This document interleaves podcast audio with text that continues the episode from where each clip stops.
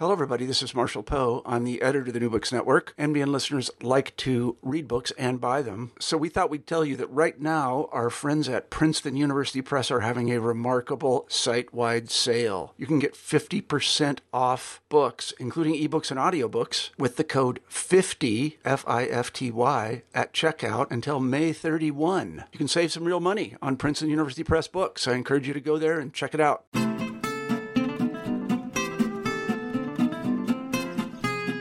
Welcome to New Books in Fantasy and Adventure, a podcast channel on the New Books Network.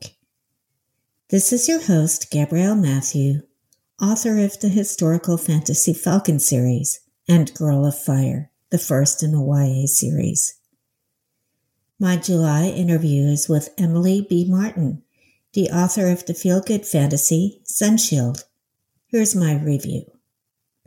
A frustrated prince out to make a name for himself, a mysterious young woman who goes by the name of the Sunshield Bandit, and a prisoner named Tamsin. Emily B. Martin lets us get to know each character in alternating POVs, while still keeping the eventual connections hidden.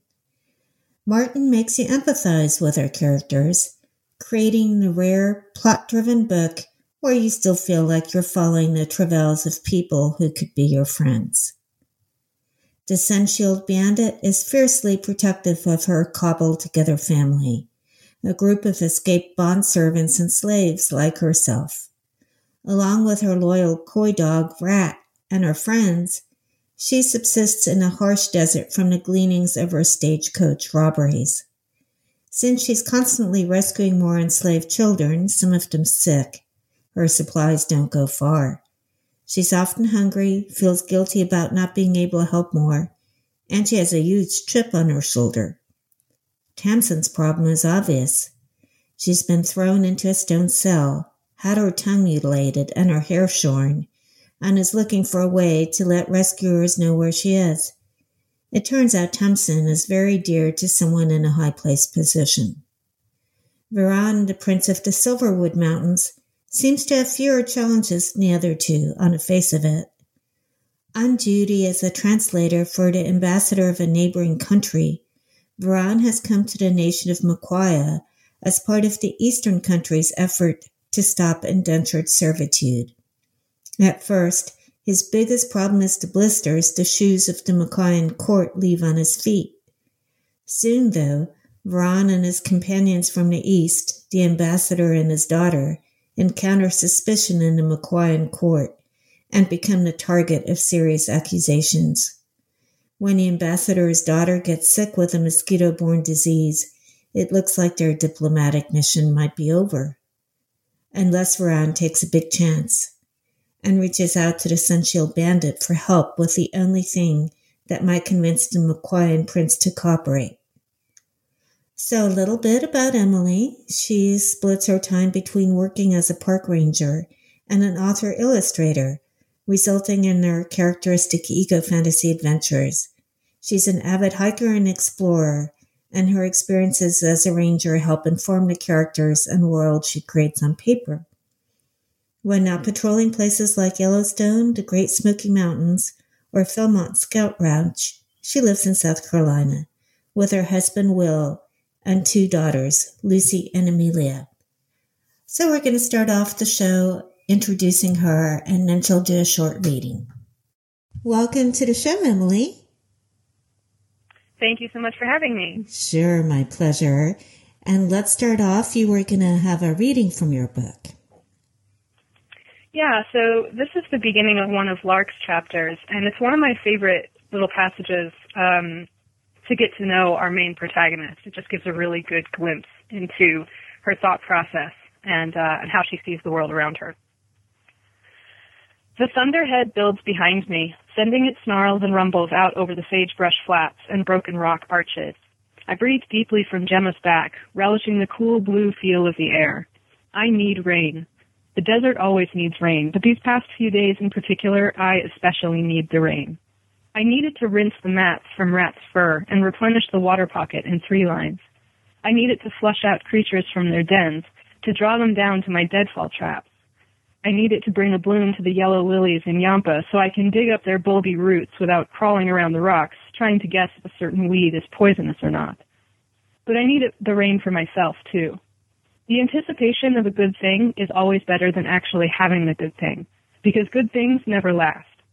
Soft blankets get gritty and threadbare. Fresh cornbread goes hard and stale if it's not eaten quick enough. And the rain-washed desert dries up all too fast, the sudden blossoms and rushing gullies giving way back to tough plant flesh and cracked earth. No, give me the expectation of a thunderstorm over its aftermath any day. At least when it ends, it ends in the actual event rather than a memory. That's... So that's just a short little passage, and I, like I said, I really like how it shows us.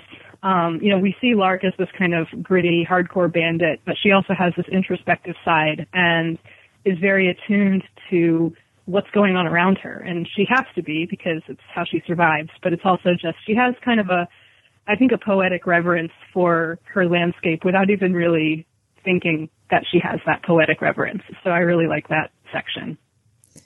It's also very telling that she just doesn't believe good things last because later in the book, right. when she encounters a good thing or potentially a good thing, mm-hmm. she's like, uh uh-uh, uh out of here. yep. Yeah, definitely. Yeah, she she really tends to be very mistrustful of things that feel too good to be true. Um, because yeah, in her experience, it just those things are are never true. They never they never last. They never can be reliable.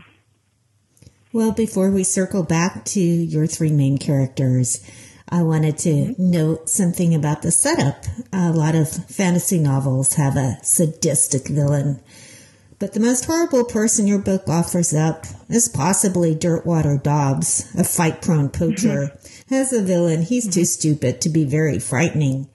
Yet Sunshield is very suspenseful, and we root for our three characters. How do you think you achieve that? Yeah, no, you're right. There isn't really like a big bad in the in the novel. Um, what they're really the three protagonists are really up against is is this system, this kind of uh, this society that's very structured and very hierarchical. And all three protagonists are, they have a different relationship with the system. You know, one of them kind of was a, a, a cog in the system and has since gotten out, and then one of them is still sort of at the bottom of the system, and one of them is at the very top of the system. But all three of them are, are, are working in their own ways to kind of poke holes in this, this structure of, of oppression. And but they also they all have a different perspective on it. They're all approaching it from different ways. And but they are all ultimately kind of fighting against the same thing. So that's really what what unites them in the end even though they all seem like they're all in very different places um, both physically and then kind of mentally and circumstantially um, by the end they all their stories all join because they are all sort of in this same battle together I really like to focus on the system instead of one mm-hmm. villain that's become kind of tiresomely predictable in books and movies, the snarling mm-hmm. or overly quiet mm-hmm. villain. One thing mm-hmm. that's interesting about your characters is the difference between how they perceive themselves and how others perceive them. So, uh, coming back to Lark, uh, she's called mm-hmm. the Sunshield Bandit because she operates by deflecting the sun off of her buckler into the eyes of stagecoach blind uh, guards, blinding them. And she uses the name Lark among her friends, though she's anything but a sweet desert songbird.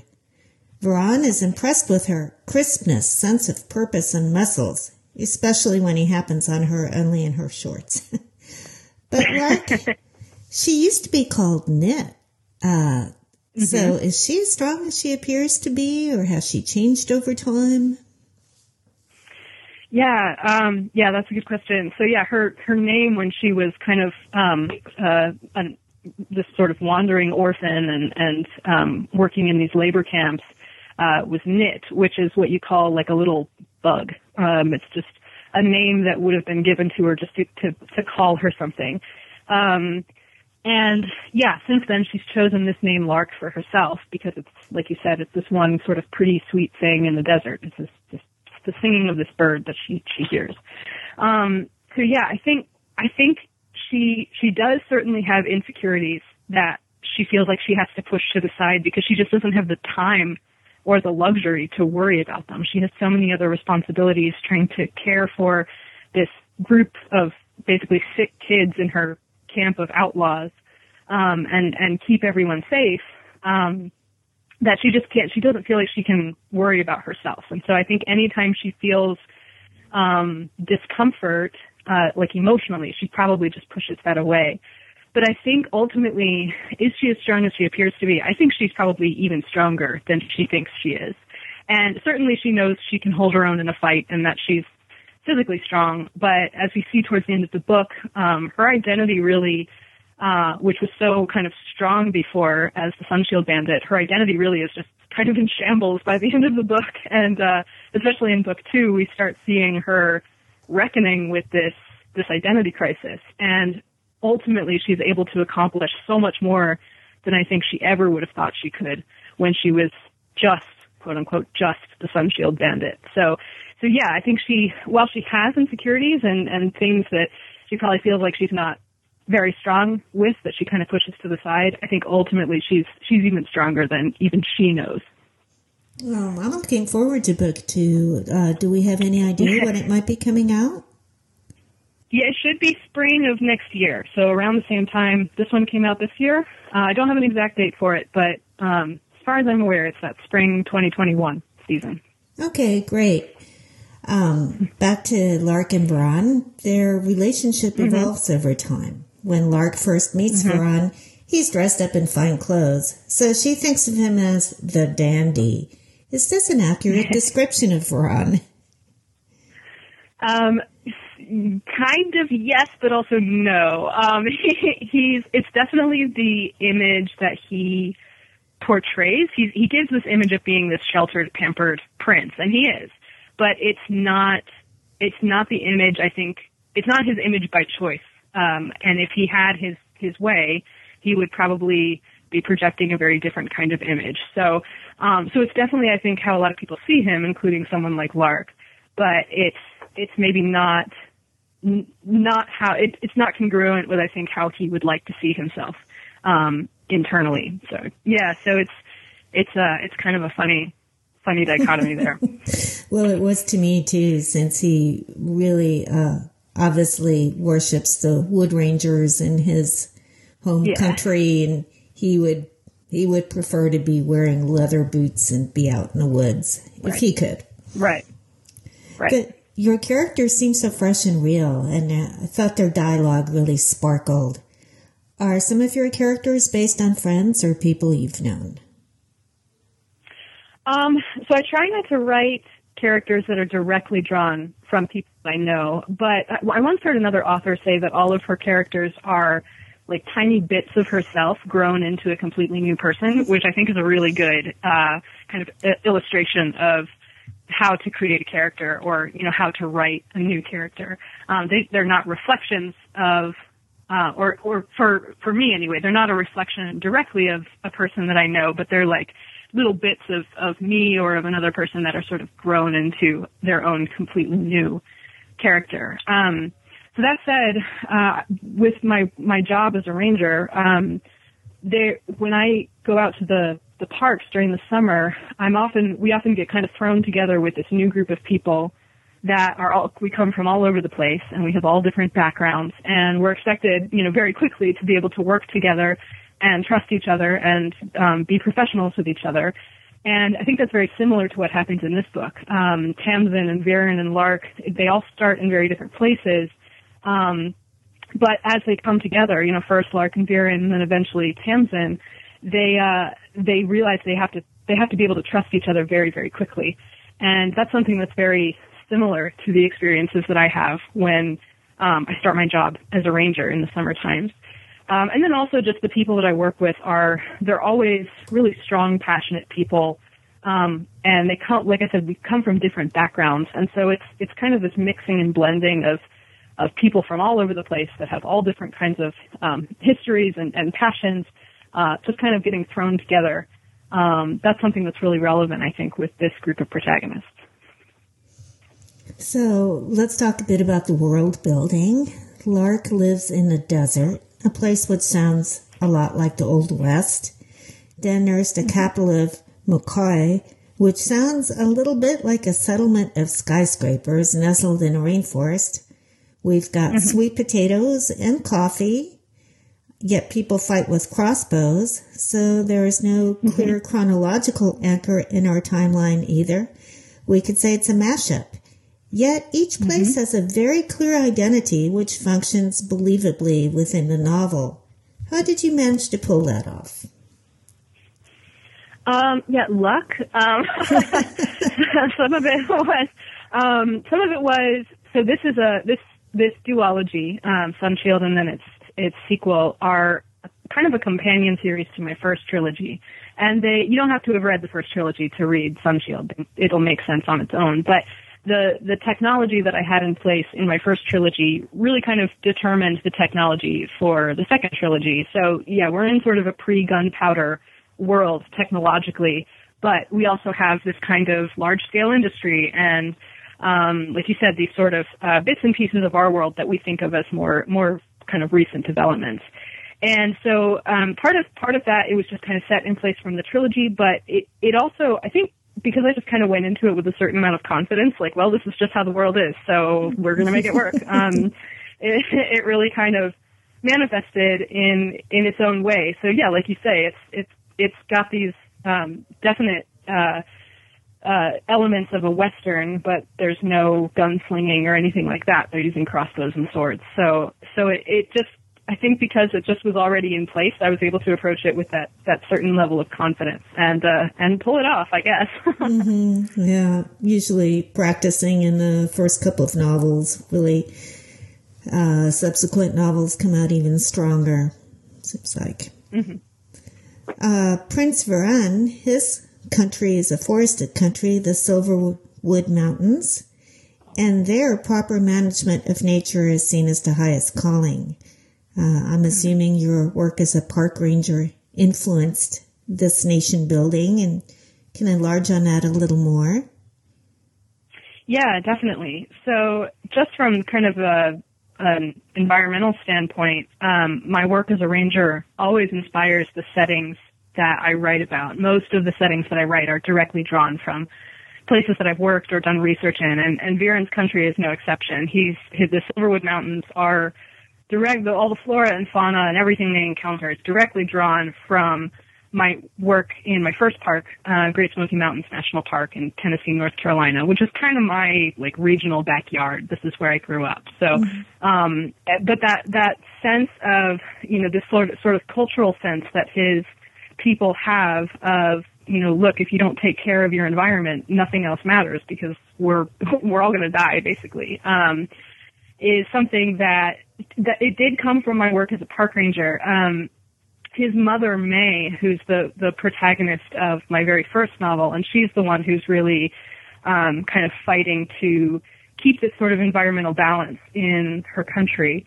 Um, it really came from understanding how to how to exist and use your environment while still protecting it as well. So I think some people get caught up in there's it's like an either or. You either are degrading and using your environment, you know, for progress, or you're preserving it, you know, completely pristine.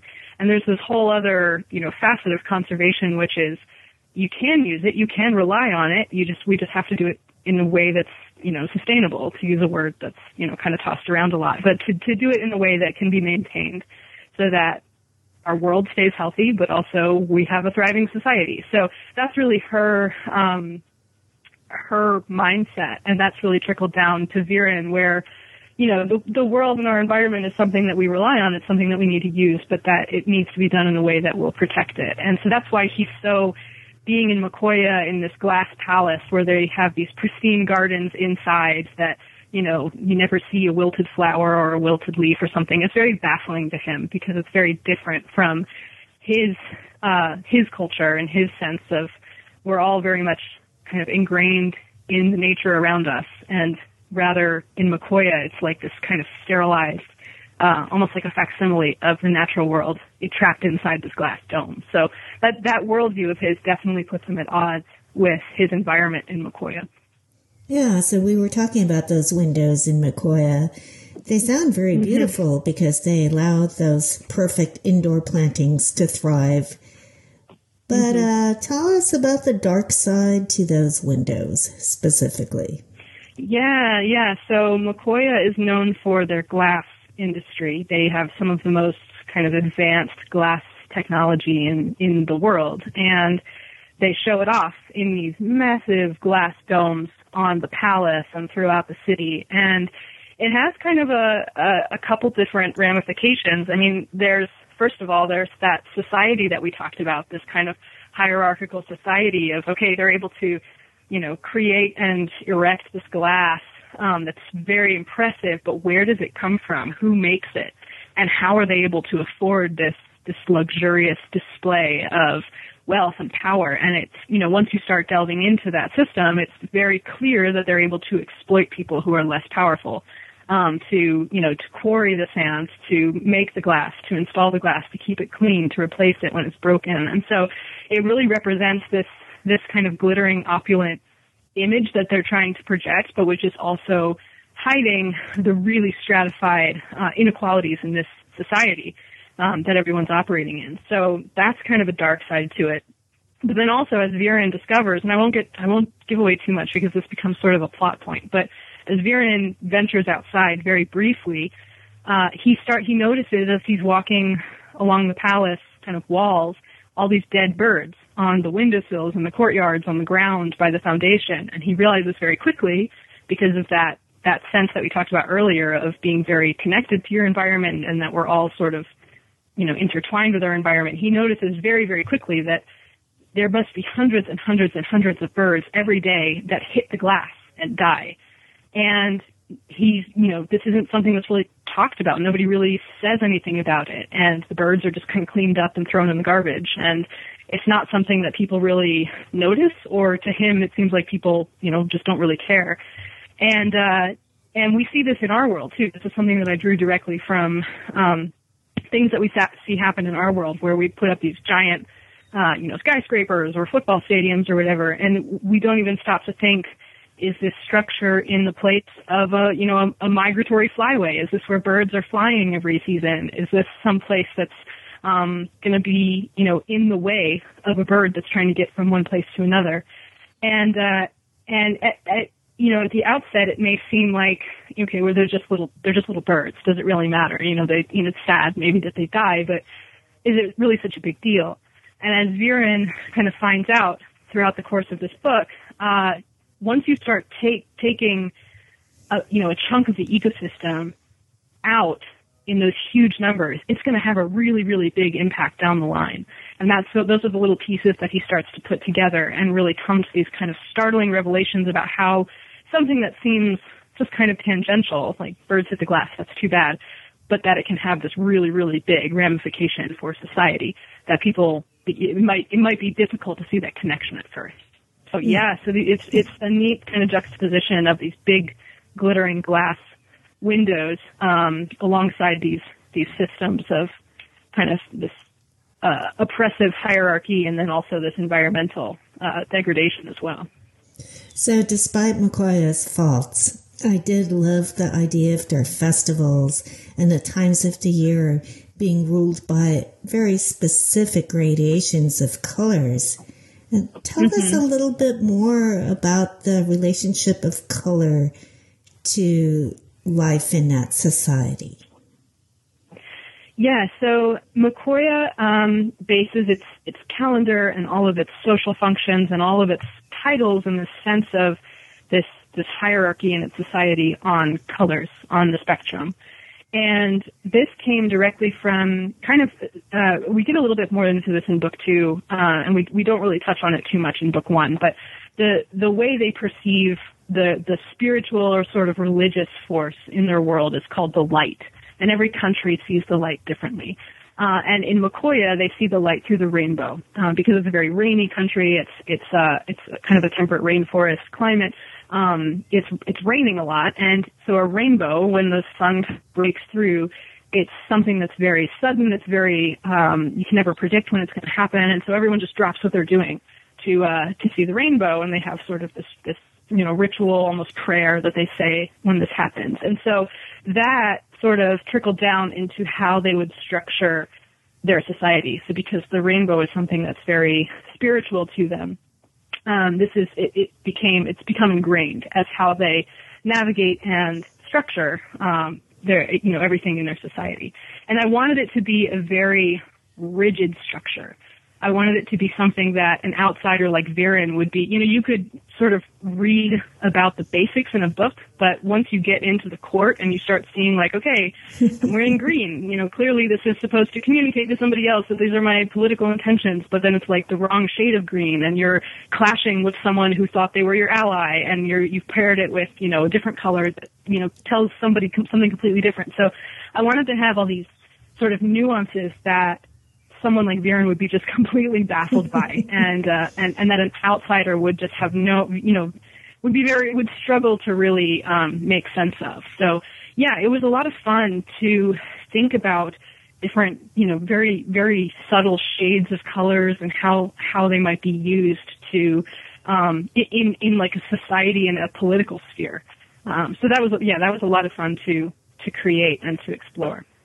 And then another unique element of their country, they have the court position of Ashoki. Can you tell us a mm-hmm. little bit about that? Yeah, so the position of the court Ashoki is it's kind of a mashup between like a court jester and a like political strategist. So it's someone who is so because this society and this structure and especially this court is very rigid and everyone's really keyed into you know what colors am i wearing and how is that you know translating to somebody else and that kind of thing um, they have this position that's been part of the court for centuries for generations where this person their job is to kind of look kind of punch through all of the all of the the the sparkles and shine that's happening on the surface and get to the the truth, get to the heart of the matter, and then kind of wrap that up into a story or a parable or a song and, and perform it for the court. And this came from um, this, the idea of court jesters being sort of, in a sense, some of the only people who could like poke fun at the king or poke mm-hmm. fun at the court or the politics and kind of get away with it. Um, and there are always being sort of grains of truth embedded in those in those stories and songs. So it's kind of like that. She's she's not just it's not just a, a humorous position. It's meant to be a position that holds a lot of power and a lot of influence, and, and people in the court are always very paying very close attention to what their Ashoki says about what's happening in the court and in the country. It's also how people get news of the country. Um, so it's an Ashoki's job to know kind of what's happening out beyond the palace and kind of bring that news in and tell it to the, the nobility uh, and the people making the laws. So, um, yeah, so that's kind of this facet of this court that's become a really, really influential role over the course of history. Uh, and that was really a sense, I just wanted to look at the, the idea of lyrics and poetry and music becoming ingrained in the politics of a place. You know, sometimes we think of the arts or poetry or something as, as something tangential to, you know, the sciences or mathematics or, or even politics. Um, but I think a lot of us are, are fully aware that, that the arts play such a huge role in our society. And, uh, and they really have the power to influence how we, how we act, how we make decisions, um, what we perceive as right is right and wrong. And so that's really what I was exploring here was, was that kind of sense sort of channeled into a, an actual political position in, in this place of power. Yeah, it's like we have a female Bob Dylan or Bono at the court, maybe, if, if yeah, you have yeah, the right yeah. one. well, you've got quite an imagination. I imagine you like to read a lot yourself. I do, mm-hmm, absolutely. Well, tell us about some of the books that you're reading and might recommend to listeners while they're waiting for your second book to come out. Yeah, um, so I have yeah, I have a lot of books that I've enjoyed recently. Um, one, my favorite book series of all time is the Queen's Thief series by Megan Whalen Turner. And that, the final book in that series comes out this year, and I'm really excited about that. Um, some of my favorite, like, fantasies recently that have come out just in the last couple of years, um, there's a middle grade book called Tristan Strong Punches a Hole in the Sky by Kwame Mbalia.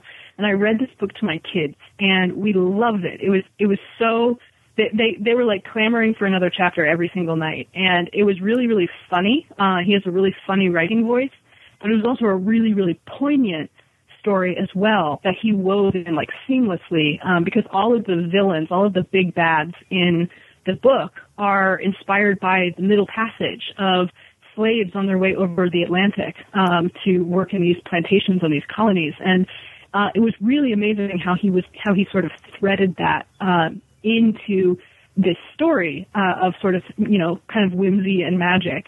And um, so it was really, like I said, it was really funny, and my kids and I laughed a lot. But it also was a really good way to open up these conversations um, with my kids about about the Middle Passage and about um, you know how this impacted um, children, you know, and, and and people and families. And so that was that was a really really cool read um, and a really Could important read, I think. Repeat the name of that and the author more Yeah. slowly. I didn't catch it. Yeah, sure.